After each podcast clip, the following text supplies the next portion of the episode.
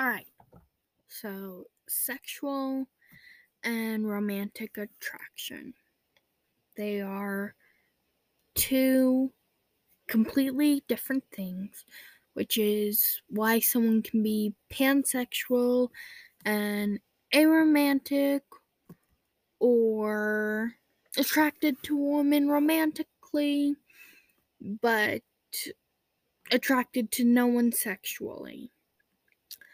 Now, sometimes they can be the same, which is why people can be an aro gremlin, or a pansexual panromantic unicorn, or even a straight month.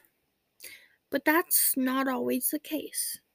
It really differs from person to person, and that's why it's always good to set those boundaries in relationships.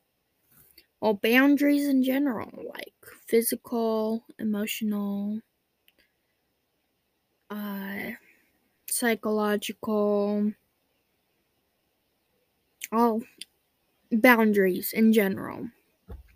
What are what is okay and what isn't? Are you at some point going to be willing to try something out or no? Is something 100% off limits or are you unsure?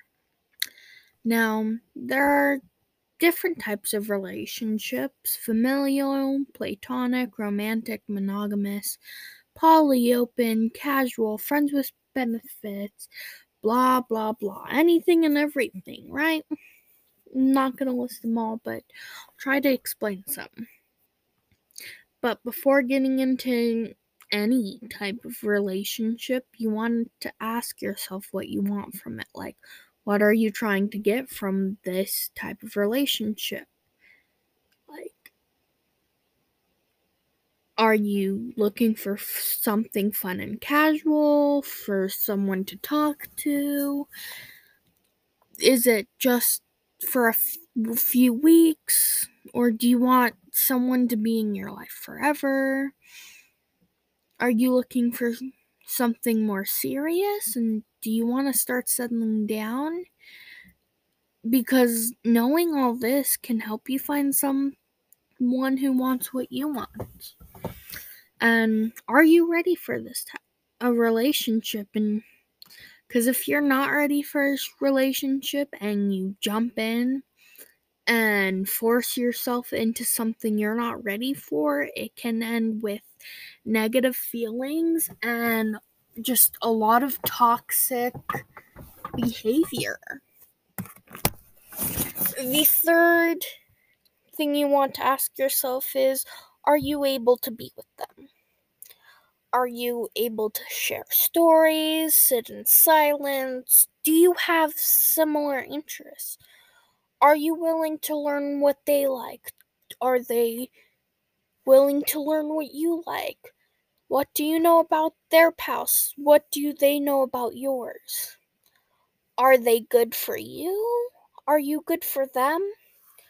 Are you going to help each other positively? Because if not, then is the relationship worth it? If you are going into a relationship thinking you can change them, thinking that maybe you can make them better or thinking that somehow some way they're they're going to completely change for you then maybe you shouldn't be getting into that relationship because that's not a good thing. So yeah. Relationships as long as they are healthy and consensual and moral and okay and right and they are mostly healthy and consensual though cuz relationships can be consensual without being healthy and they can be well, they can't be healthy without being consensual because consensual is a big part of being healthy. So, yeah.